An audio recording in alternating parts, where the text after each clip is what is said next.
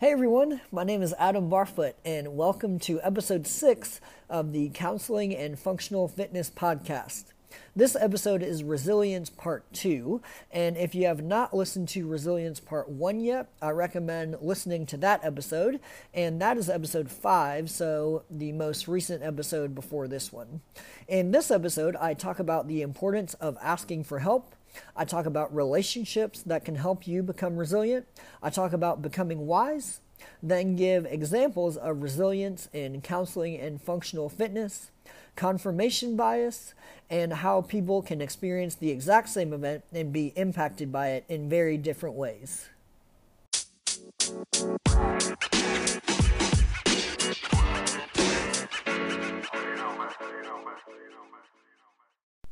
And as a disclaimer, during this podcast, I am speaking for myself and my own views, and I am not speaking for any counseling organization or any of my employers. And sponsorship is now available for this podcast through Anchor. On the description of the podcast page on the app that you are listening on, it will say support this podcast followed by a link. And when you click on that link, it will take you to a page where you can put in your information to support this podcast. If you're benefiting from this podcast, I would greatly appreciate the support. And now that private Facebook group that I mentioned at the beginning of the most recent episode is up and running, and that private Facebook group is for people who financially support the podcast.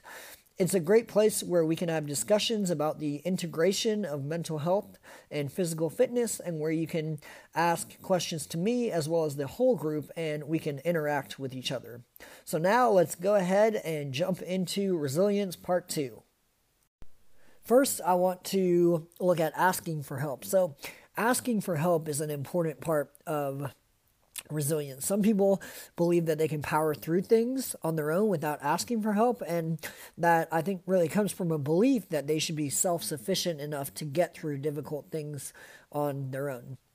So let's look at this. How often have you gotten better truly by yourself? I'm guessing probably not very much. So, reading is a huge source of learning for me that I do on my own, but I'm not learning that information on my own because when we read, we get to look into someone else's mind and experience their thoughts, and we can learn new ways to see the world through the ways that the author sees the world. And if we want to learn and grow and improve, I think an important part of that is reaching out to others for help, whether that's reading or straightforwardly asking someone for their help. And how this relates to mental health and physical fitness I believe that the best counselors have been through counseling and also might currently be in counseling. Also, professional athletes have coaches. So, if counselors need counselors and professional athletes need coaches, what and who can we look for in our own lives to heal, improve, and get better in ways that are important to us? And we cannot take someone further than we have gone on our own. That means that to go down the path of self discovery in counseling, the counselors who have been deepest down that journey themselves can lead others there well. And going back to that point about asking for help being a major part of resilience, no person is truly an island, and no one has gotten to where they are on their own. Whether it's reading the stories or insights of others, having a mentor, or anything else it is that you may do that involves another person, we cannot become resilient on our own. And one of the best ways to know that we are growing is to get feedback from those who know us best and to ask them where they see us growing and where they think we could grow more. And an important part of relationships can be challenging each other to grow. The relationships that encourage your growth are typically the relationships where the other person is attempting to grow. And really beautiful things can happen when two people come together who are trying to become their best. So, the bottom line here is that we cannot become resilient on our own. So, if we are going to be resilient, we have to learn from others who have gone before us. We may not be on the same path as them or even have a similar story, but resilience can spark resilience, and we can always learn from the story of another resilient person. And there's a quote from Seneca he says, No man was ever wise by chance. And I think that applies brilliantly to resilience also. So, looking at that from no man was ever resilient by chance. If we want to end up at a specific place in our lives and our wisdom and resilience, we have to set ourselves up to eventually get to that place. Just like if we want to become an expert in a specific subject, we will not end up an expert by going through studying on autopilot. But instead of being on autopilot and going through the motions without intense effort, we have to put in the sometimes mundane work of learning, reading, practicing, reflecting, and refining our craft. And this applies to fitness also. We're not going to end up being as fit as we possibly can be by chance. It takes specific work and effort to get to the level of fitness that we may want to be at. We're not going to get better at our weaknesses by ignoring them. And if you want those things to improve, you're going to have to focus specifically on them if you want to be an elite athlete, you have to put in those hours that no one else knows about. You're going to have to go to the gym on days where you don't want to be there. You might not want to put in the work that day, but on the competition floor, when that time comes, you'll be glad you put in those hours and that effort. If you want to set yourself apart, you're going to have to put in the effort and the hours that no one else sees. And resilience is a topic I'm very passionate about. If I did not believe that people can become stronger by going through difficult circumstances, I would not be working as a counselor or as a coach at two different CrossFit gyms, especially in my counseling work as I work with children who have experienced trauma. If I did not believe in the strength of the human spirit and the possibility of resilience, I would not be working with children and I would not be working in the mental health field. And I would also not be working as a coach at two different CrossFit gyms if I did not believe that seeking out discomfort has the potential to make people better and stronger, both mentally and physically. And going back to that Seneca quote that said, No man was ever wise by chance, if we want to become wise, we have to put in the work of being able to put that knowledge to use. I think that being wise is being able to relate topics that we learn about to our own life and to the lives of others. We have to relay that information in understandable ways.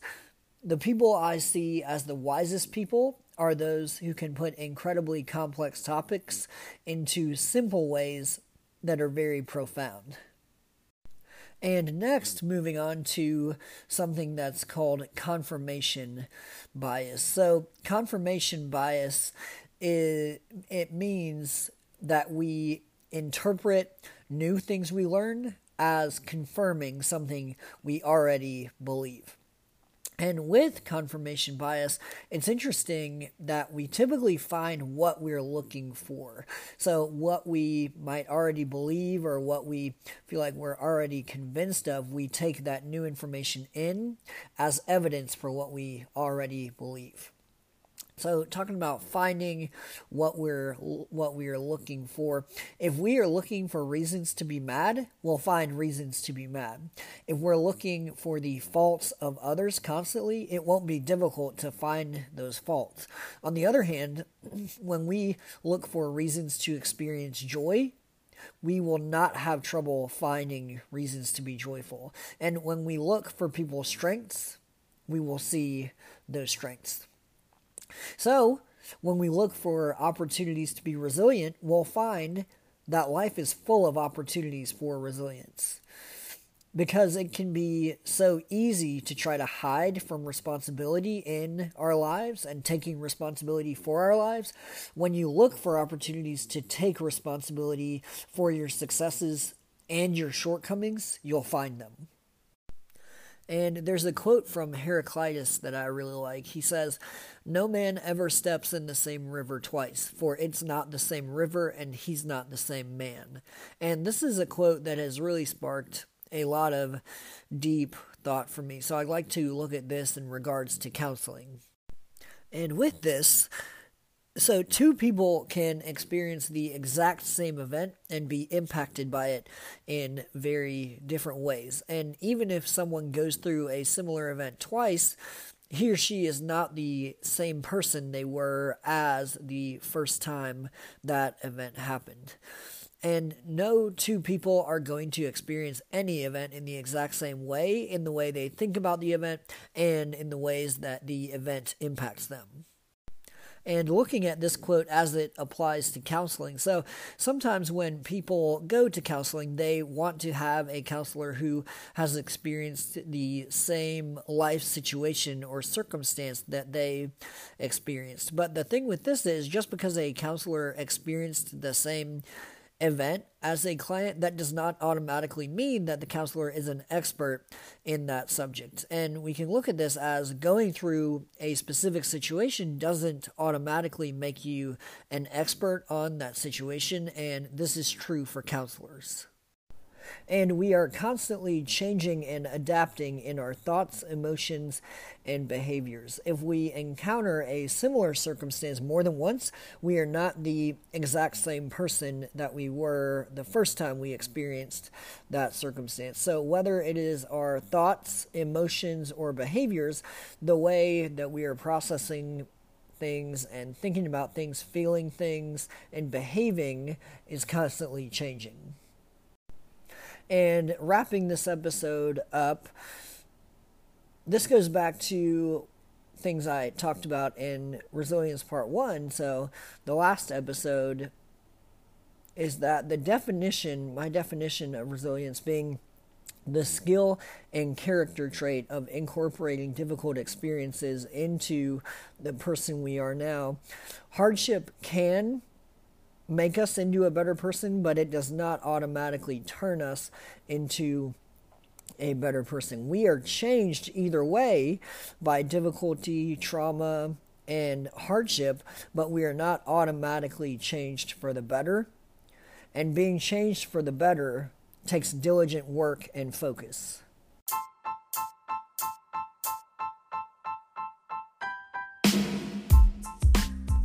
Hey everyone, hope you enjoyed the episode. You can follow along with Counseling and Functional Fitness on Facebook and Instagram.